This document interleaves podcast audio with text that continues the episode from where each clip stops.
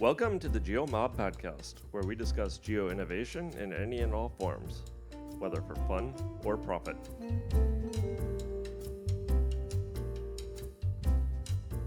Stephen, good to see you. Welcome back to the GeoMob podcast. How are you doing?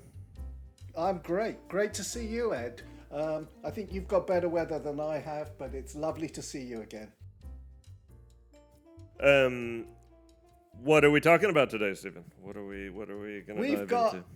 We've got a heck of a lot of stuff to talk about. So, um, first of all, I know you're itching to brag about the new Berlin event and how fantastic it was. So, GeoMob Berlin. Let's start with the GeoMob events. It's the GeoMob podcast. Go for it. Berlin. That's right. So um, we are recording today on Monday. So last Wednesday evening, we had the very first um, GeoMob Berlin. Uh, and it was fantastic. I want to give a big uh, note of thanks to to Peter Rose, who is going to be our, our the lead organizer in Berlin, and so we had it at the co-working space that his company works out of. Uh, very good turnout. We had uh, about 35 people or so um, who were you know all all highly relevant. Uh, we had several people. Uh, we we had Giuseppe who came from London, made the trip Yay. from London. Uh, uh, I went. Alexis made the trip from Barcelona. Or yeah, I don't know if he made the trip, but he happened to be in Berlin anyway. So we had a few kind of GeoMob regulars uh, who were there to help help create the mood. But um, yeah, it was fantastic turnout. Uh, very briefly, I can run through the talks if you like. Um, our first Go talk was was Ian from uh, Formation, who has been on the podcast here. Um, uh, but they are doing really cool stuff to kind of enable companies or organizations that have kind of big, complex workspaces. Um, you know, be it a factory or like an airport or a logistics center or something. Um, and so they provide all kinds of easily deployable tools so that the the employees or the members of the organization can very quickly link up, know where your coworkers are, know where your equipment is, all this kind of thing. Um, and the piece that's interesting there is um, they've kind of iterated several times on the technology, uh, and and really, I guess the piece that they're really settled on now is kind of QR codes. So it's very easy. They they they issued the organization a lot of QR codes, and then those QR codes get put on things, put in places or whatever, and it, or uh, put on lanyards for employees, and then very quickly you can use that combined with location to do all kinds of very interesting things. So, so that was cool. Um, next up, we had Stefan, who um, just as a bit of a spoiler, he went on to win the best speaker prize. This was a very cool talk, and I'm hopeful to get him here on the podcast. Um, he described how for the last 10 years or so he has run a little side project called distance 2 uh, and it, you can you can reach it at distance.to uh, and basically it's just a website that lets you say you know lets a normal person calculate the distance between two points. Uh, so you can say like how far is london to bangkok? You know and it will say it'll show you you know here's how far it is by driving here's how far it and so this super basic functionality but it's hugely popular, and he he um, you know he makes good money with this as a side project. And he described some of the weird and wacky interactions he's had there. Um, so, for example, the project really took off. He had launched it, I think, a year or two before, but um, if you'll pardon the pun, it, it exploded in popularity after Fukushima because everyone's like, "How far am I from Fukushima?" So, or for example, during COVID you know where various various jurisdictions had rules like you can you know you can only go 10 kilometers from your house or whatever you know? And so i think it's very interesting because obviously this is a, a super basic gis uh, functionality you know? And the piece that was interesting is it shows you know by just taking this tiny functionality and making it simple for a normal person you can you can create a lot of value there um, but he also told some funny stories, like his interactions with flat earthers who write to him, you know, kind of complaining that the, you know, I, mean, it was, it was a good talk. It was a good talk, and so he was a deserved winner of the best speaker prize. Um, next, we had uh, Anna, Anna Kiss from um, Orbica.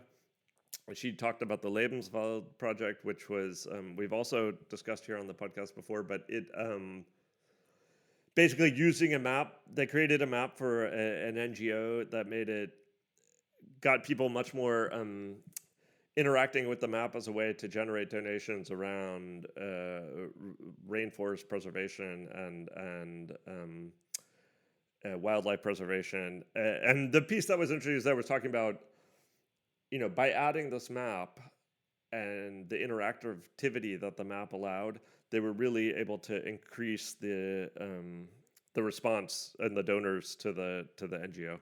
So that was quite cool. Um, fourth speaker was Alexis from Avuxi, who has also been on the podcast several times, and he just uh, you know talked about the the various tools that they've been building about showing location context. So, um, you know, now we have a lot of tools like uh, you know for the normal person, Google Maps or whatever, or or say OpenStreetMap that you can look at a map and you can see all the restaurants or whatever. But do those tools really give you a sense of like you know yeah if you look at a map of london you have thousands of these little points or whatever but like what you really want to know as a visitor is like where should i hang out which which Yeah. areas you know so so this type of taking that that you know tsunami of information and condensing it into useful uh, uh, areas of interest for for a normal person um, so that was cool and then the final talk was a guy, um, Igor, who he's built a command line service um, called uh, Oh, I love that. WTTR.in. And, and you basically, it's a command line service that lets you check the weather anywhere. And you know, you can do different ways of entering the location as the city name or as, as like the airport code or things like that. Um, so there's a geographic component or, or as an IP address. Um, so if you don't type in anything, it kind of looks up your IP address and tries to figure out the location from that. Um, so that was interesting. But the part that was really interesting was the he kind of made the compelling case of using the command line as a display format uh, as a and this is something many services overlook obviously because they focus on web or mobile apps but it was amazing you know he showed us the numbers of how many people are using this little application you know and on like github it has like i don't know 20000 stars and things like that i mean this is really being used heavily so by geeks. um, yeah, exactly, exactly. So um, that was cool. That was cool. And uh, you know, then afterwards we went downstairs and uh, had some beers, and it really felt like it felt like a London geomob. You know, it's the same vibe. Um, the talks were good. The um, the the the right people were there, and that there was a lot of you know um, networking going on and connections being made. So it was great. Um, and we've already got the next Berlin event lined up. It's going to be on June 1st. We already have several people came forward and volunteered to speak at the next one, so that's wonderful. Um, although, of course, we're always looking for more speakers. So if anyone out there wants to volunteer, please do so. Um, All in English or in German? it was all in English. It's all in English. In Berlin, all tech events are in English. I have to say. Um, uh, you know, afterwards, maybe the networking is in whatever language you want to speak in, but the um, but the presentations were all in English. Uh, and um, uh, and also, I mean, Berlin now, it, it reminds me a lot of London you know, 10, 15 years ago. I mean, the audience was also very international. Um, you know, of course, many Germans, but also many people, uh, you know, Germany is very, um, you know, there are lots of Eastern Europeans, some Scandinavians, uh, people from everywhere.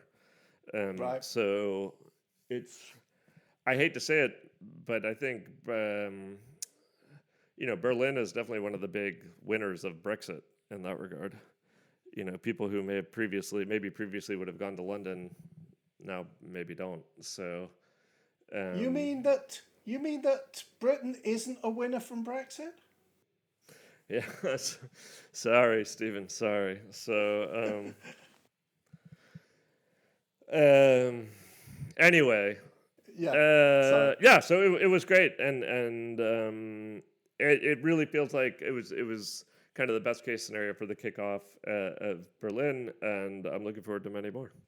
So So am I, and I'm looking forward to coming out to one. I'm not going to make the June the first one because I'll be in Tel Aviv getting. Um, You'll be in Tel Aviv. and we've got a yeah, and we'll have a Tel Aviv event in June, um, which maybe you'll get over for. Yeah, I'm hoping to get there. Where I think that's tentatively scheduled. I think it, we're going to confirm in the next day or two, but um, June 20th, it looks like. So Yeah. if I can at all work it, I'm going to be there because um, I guess it's the third or fourth one, and I'd like Yeah. to get out and see it. Um, so I guess let's we should run through briefly. We have a few other events as well. And We do. on We- April April 13th. We're going to have Helsinki, which I am going to Amazing. and I'm going, and I I have recorded an episode with um, one of the organizers of GeoMob Helsinki, which will go live in a week or two, um, so they can get everyone can get all the details on um, GeoMob Finland and the tech scene in Finland and things like that. Um, and then on April 18th, which is um, I guess a week later or so, uh, will be our next London event, and we'll be back at Geovation. We have a um, a full lineup already set, so it's on the website. Everyone can have a look. Um, I guess one thing that's that's interesting and worth noting here is that um, that event we are partnering with um, women in geospatial. So Yep. um, we have we have some excellent speakers, and and they're all women. So um, be a bit of a different twist, and um, it was very cool that we were able to get that organized. So come one, Yes, come and all thanks- to uh, to geospatial to Geovation. So thanks to the team at Women in Geospatial for putting this event on with us. Um, I think it's going to be a great event. It's got some great speakers, and I'm looking forward to that. Um, so I'm just looking at this, and we've got events in London, Helsinki, Berlin, Tel Aviv, Barcelona. We had as well. You know, GeoMob's really grown. You know, I mean, we. I remember us walking along the seafront in Barcelona, talking about how we could build out GeoMob. Um, once when I was visiting you, yeah, and now we've got it in five cities. Um, and I, we're not going to say, but there's possibly a sixth city about to announce that they're going to be hosting a geomob, um, and maybe you know that will happen also this year. So we'd have geomobs in six different cities. That's quite something that we've achieved, Ed.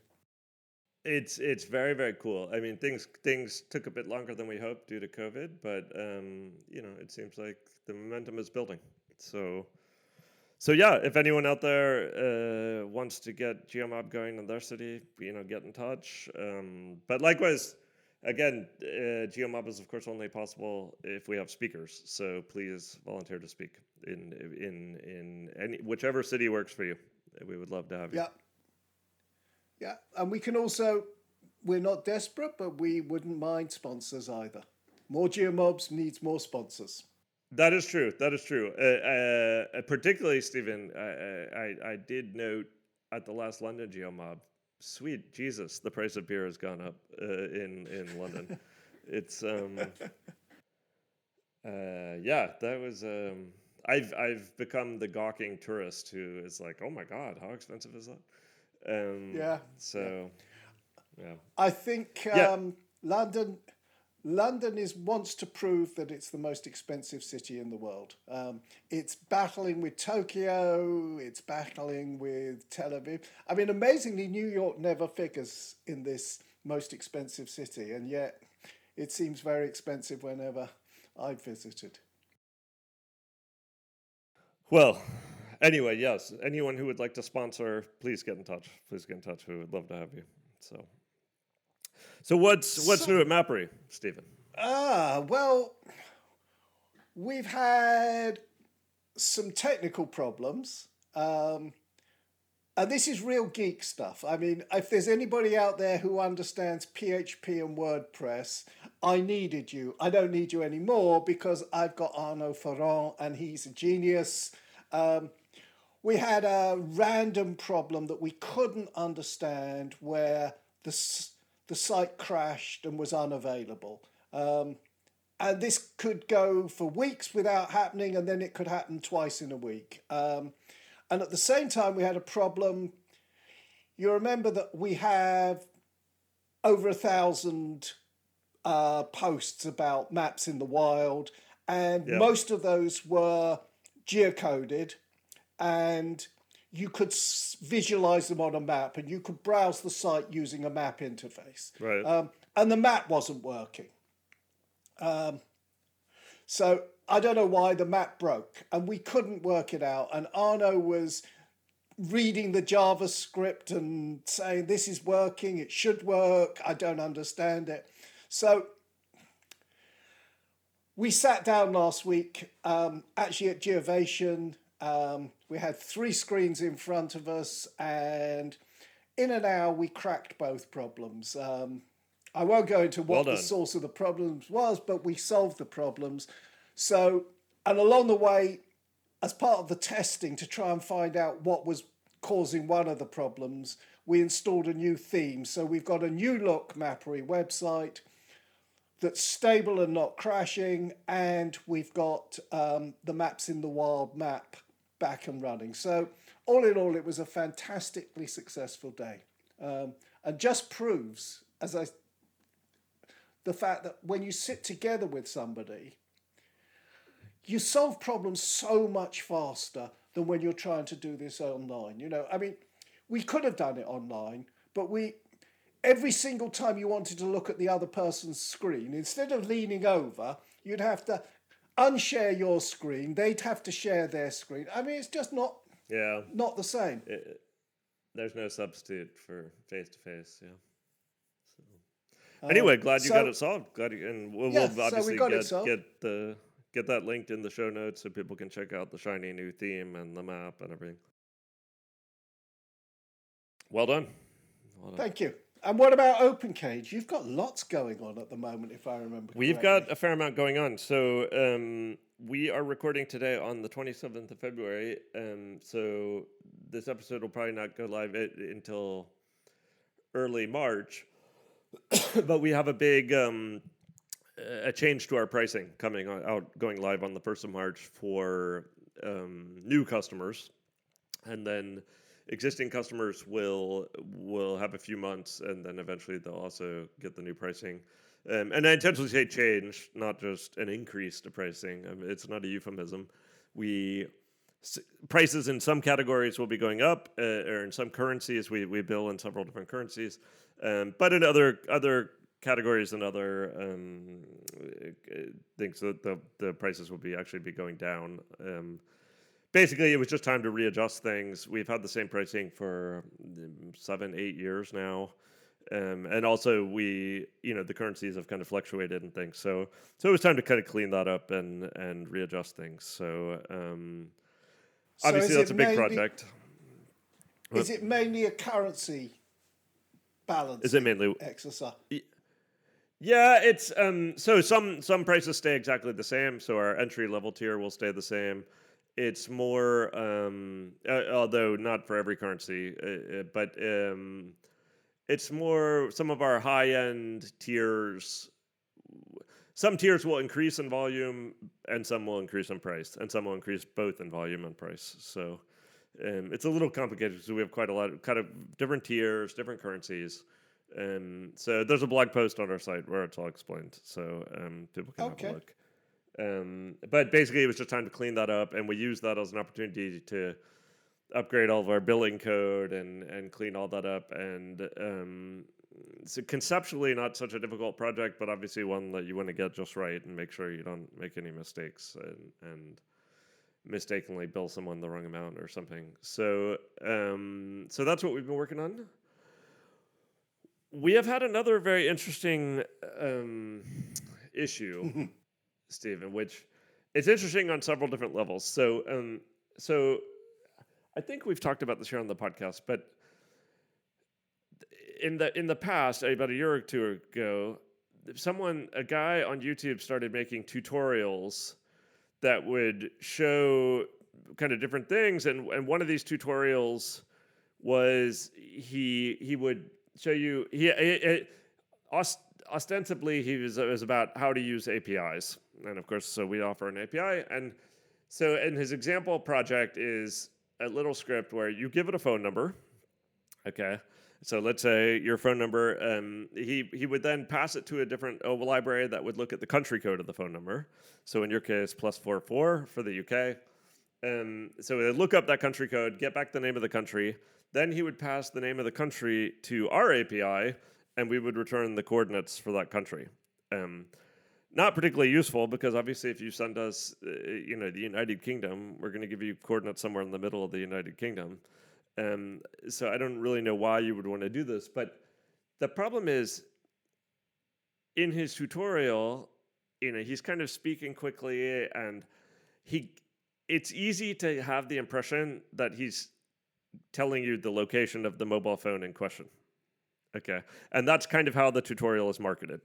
So this could be because he's it's just an honest mistake or, or or if you take a more cynical view it's because he knows people want this and he just wants to get views of his video on YouTube because he gets paid based on the number of views, right? Which which is what I think is more likely because you know, so this created some problems where people would write to us and be like, "Hey, it's not working" or whatever, and we'd have to explain, you know, so I had a whole blog post explaining here's what's actually happening, here's why it doesn't work. But many people don't obviously they don't want to read the documentation. They don't many of the engineers in question are not native English speakers, which also leads to you know what the the video is in English, but you know maybe they don't fully understand it correctly or, or they get mixed up. Anyway, the so so this has been ongoing for about a year or so. And you know, people sometimes complain, and we point them to the blog post, and we say, "Here's what happening." And by the way, I also have left comments on the YouTube video, and he then published um, the code as a in on GitHub, and of course I left a comment there saying like, look, this isn't working. Please, can you clarify, etc.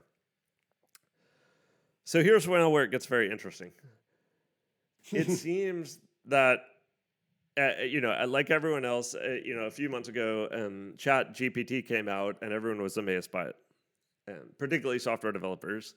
And many software developers have now been using it as a way to um, accelerate the, the pace of development or use Chat GPT to generate the code or a first pass at the code or whatever. So I guess Chat GPT, the training set that it was trained on, picked up these this video. And so now when you go to ChatGPT and if you type in something like phone tracking script or, or different permutations or variations on that, ChatGPT will spit out perfect Python code uh, with a, a very convincing explanation of how you can use OpenCage to do this, to track a mobile phone. And the code is exactly there, and it says, you know, insert, put the, the phone number in this variable, and then call the OpenCage API. The only problem is this does not work at all. Okay, this is not a service we provide. It's not a service we have ever provided. It's not a service we want to provide, or even a service that we're technically capable of providing. But the big problem is I think as humans, when you watch a YouTube video and it's another human explaining something to you, we are used to being a bit skeptical. You know, when we see a human, you know, if the human says it's the greatest thing ever, you say, well, maybe it's not the greatest thing ever, or maybe he made a mistake, or, or you know, maybe he's li- intentionally lying to me, or whatever. We're, we're used to uh, having some caution on what humans say. But people are really not used to this with ChatGPT. I know we are getting a tsunami of people who, you know, are like, "Here's the code. Why is it not working?" And and I, typically these people have made zero effort to like visit our site beyond to, uh, to sign up to get an API key. They haven't read the documentation they, they at all, and they're just you know frustrated that it's not working. ChatGPT said it would work, and why is it not working? And so so this is so it's frustrating for the user. It's super frustrating for us because now we're getting, I mean, 20, 30, 50 of these signups a day, Stephen. Okay. Um, and I mean, and I mean, setting all this aside, uh, you can also discuss is like, why are these? What is the use case for tracking someone's mobile phone? You know, the, the, basically, it's like stalker software. Okay, right. so that's that's disturbing in its own right. Um, and so like we're kind of in the middle of this through through no um, through no fault of our own. And so it's like, what do we do about this? Okay, so again, I wrote a new blog post that kind of explains this and has a screenshot of ChatGPT. You know, primarily with the intention of now when people, uh, you know, the, when the support requests come in, I can point them to this blog post. And we're also now trying to thinking of how do we adjust our sign up flow and whatever so that we can kind of steer these people to these blog posts um, before they even like have to bother us with a support request. It's not so easy to do because um, you know it's very difficult to know. You know, people don't always answer the questions that we have in the sign up. We you know the the and I don't want to annoy actual legitimate uh, uh, users and potential customers. I, it's only I want to only get the the phone tracking people. Um, couldn't you anyway? Couldn't you put a in the sign up questions? Couldn't you put in the explicit question? Do you want to track phone numbers or geocode Of course phone we can, numbers? Stephen. Of course, Stephen, do you think anyone will read anything at all? No. Right. No. Okay. Okay. Uh, Of course we could do that. Of course, and and and we are doing that. But no one wants to. You know, people are just click click click click. Oh, why isn't it working? You know, um, uh, you know, maybe that can catch some percentage of people, but. Uh, of course, every bit of friction we also add in the sign up process is another person who drops out, right? Of a potentially legitimate person. You know what's amazing here, right? Yeah. Is that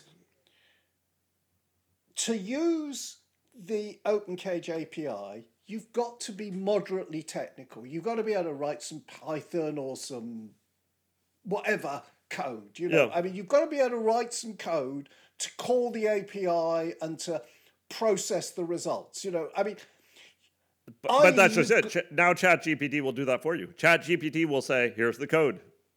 Just stick it in." Yeah, but even hold on, right? You could give me that Python code. I wouldn't have a clue what to do with it, right? You've got to be able to, yeah, you've got to be able to. I don't know, run Python. You've got to have. I don't know. True, You've got to have some coding. You know, it may make it really easy, but you've got to be a moderately technical person to do this. Yeah. Pause for one second and think. The majority of phones in the world now are mobile phones. The, the clue is in the name, mobile. The number does not tell you where the phone is. Yeah, I mean, S- s- Stephen, Stephen, it's Stephen, so thick. People, look, look. No, yeah, of course, but I mean, I just think for many people, you know, ChatGPT is magic, and if. ChatGPT says this works, who am I to doubt it? This is what I, I mean. This is the real crux of it. As I said, is that as humans, we life teaches us to be skeptical of things other humans say. But not of. But but if ChatGPT says it, you know, the computer is never wrong, Stephen. You know, so Well, I, th- I think we're learning that it is wrong. Uh, uh, I mean, th- so this was part of my motivation in writing the blog post, is because I want to to help. I, I mean, a it's also out of frustration. I you know this this situation is making me pull my hair out, but also to help raise awareness for the fact that we do as as humans need to learn that chat gpt can be wrong the computer can be wrong you cannot just blindly trust it so indeed Yeah. this this was um, the the the title of my blog post is like you know do not trust chat gpt and i try to explain in very simple terms you know here's here's what's happening and here's why you can't trust it etc so uh, we will see. And now we are we are changing our sign up flow. We're linking it from the documentation you know not with the assumption that that's going to solve the problem totally but maybe it can reduce it a bit. But so then um here's where this gets even more interesting Stephen. so then on thursday evening I wrote this post and published it, and you know our blog it, it does does not have a massive readership. Of course, I mean it's very, um, you know, we have the, maybe maybe some of our maybe some of our customers read it or whatever. So then um, I tweeted this out on our company Twitter account, which we still have, and on our company Mastodon account.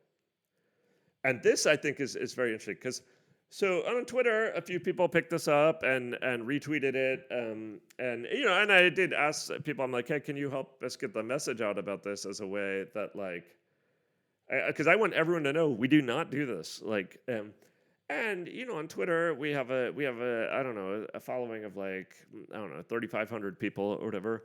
And so it got like you know maybe thirty um, retweets and stuff, and one or two people commented or whatever, and it was fine. On Mastodon, this absolutely exploded.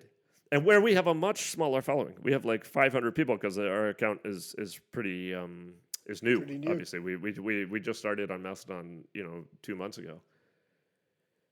And I mean, we got 1,200 boosts. It's still ongoing as of this morning. I, like I, I when I, you know, it's still there's a steady trickle of boosting and people commenting, and um, it was amazing. I mean, I've Yeah. never, I uh, you know, in my my my my limited social media experience, I've never experienced anything like this. An absolute tsunami of traffic to the blog post.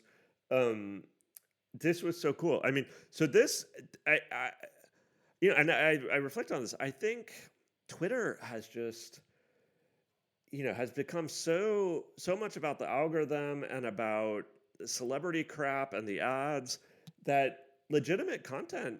Um, I've also heard that they now heavily penalize. They're trying to reduce spam, so they penalize if your tweet has a link in it. Um, and so obviously my my tweet had a link to our blog post, and so I just think it doesn't get surfaced. Uh, whereas on Mastodon, I mean, this really took off. So I guess the the learning for anyone out there listening is like if your company, uh, um, I think I you know I think people should embrace Mastodon, um, not in a spammy I just way want to stop anything. you. I just want Yeah. to stop you and point out that in November, when I moved to Mastodon, you were saying to me, I really don't want to do this. I know I've got to, but I really don't want to do this. Well, because we had invested so much in Twitter, um, and Yeah.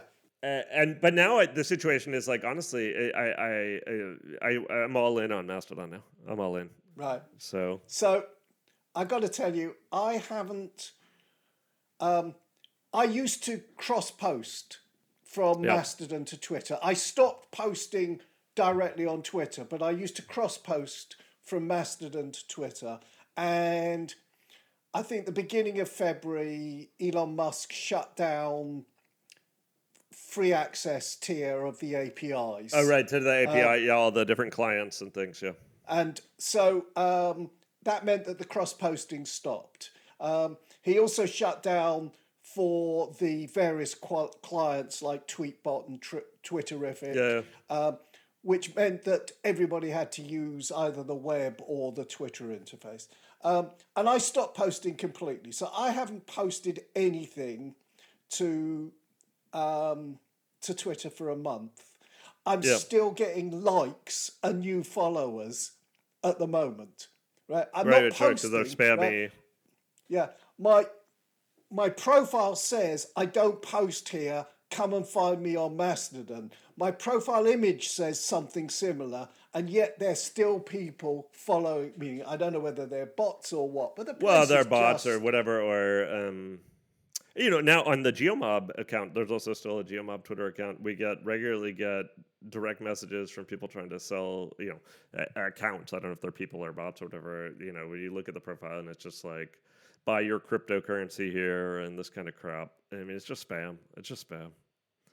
So horrible. Anyway, place. yeah. it was it this whole experience was quite interesting um uh, so and eye-opening and and uh, you know it, it was fun because it's not every day um, in the world of geocoding you have a, a viral breakthrough so um fun stuff um, So, and yeah the main thing. takeaway well the ta main takeaway for everyone please do not believe chat gpt okay Right. Okay. Okay. Yeah, going back just for a second to the Where on Earth days, and I know we do this occasionally because then it became Yahoo and all of that. Um, Yeah. We did have, in the days when mobile was relatively new, but landlines were still the dominant thing, we had a map of area codes. yeah of course there were- but Yeah.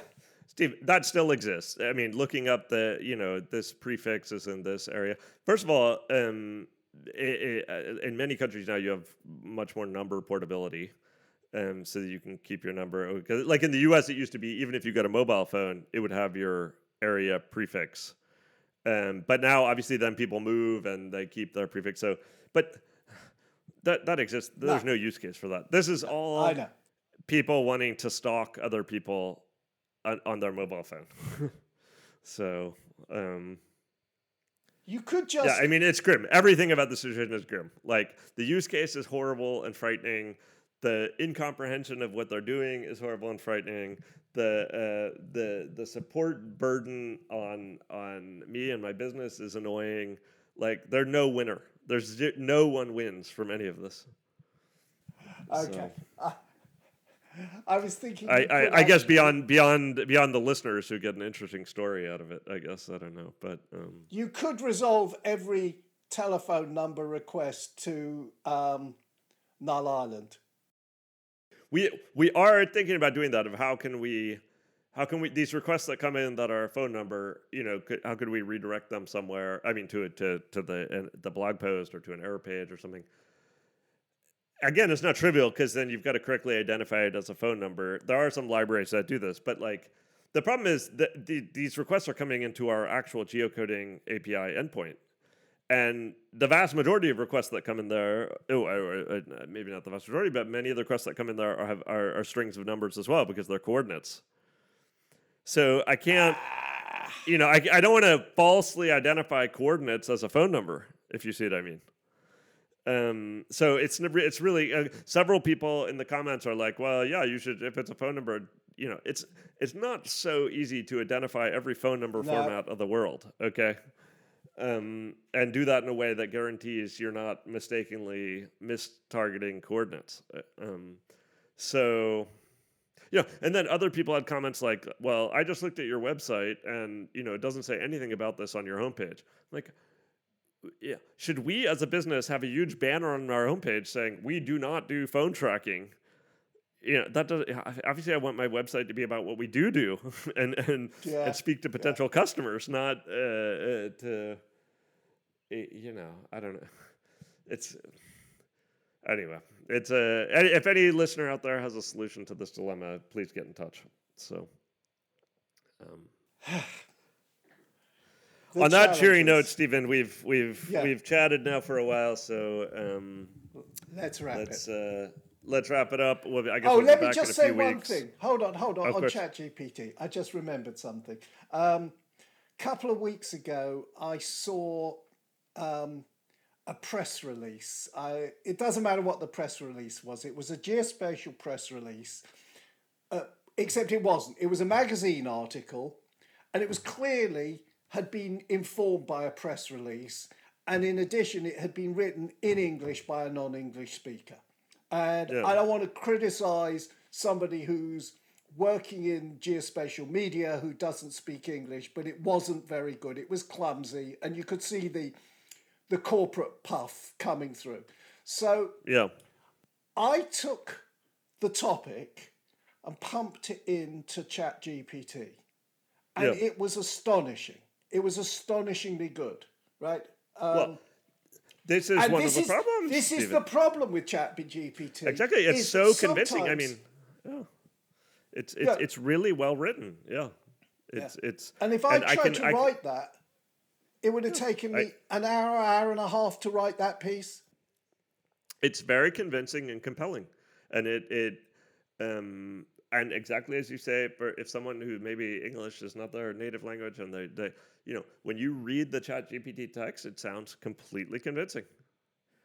Um and, and it really comes across as authoritative when it, it, really it shouldn't. I mean that that is what ChatGPT does is create authoritative text. Whether that text is Yeah. true irrelevant. Yeah, yeah. so I did ask ChatGPT whether it suffered from imposter syndrome, and it told me it wasn't. It didn't have emotions, but it then did go on to tell me that sometimes it knew it was wrong. Well, it would be better if it knew it was wrong in this case, Stephen. Yeah. In, in the case affecting my business. So Okay. anyway, thanks for letting me rant about this, Stephen, because uh, it's it's been it's a frustrating. I'm sure it is. It's funny for the rest of us, but it is frustrating for you and Mark Tobias. All right. Until next time, Okay. then, Stephen. Until Take it next easy. time, take care. Bye.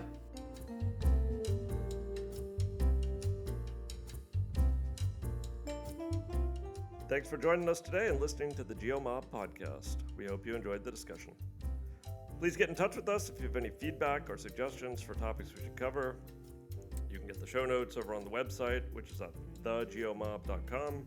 While you're there, you can sign up for our monthly mailing list where we keep you informed about upcoming events. You can, of course, also follow us on Twitter where our handle is GeoMob. Thanks for listening and hope to see you at a GeoMob event soon.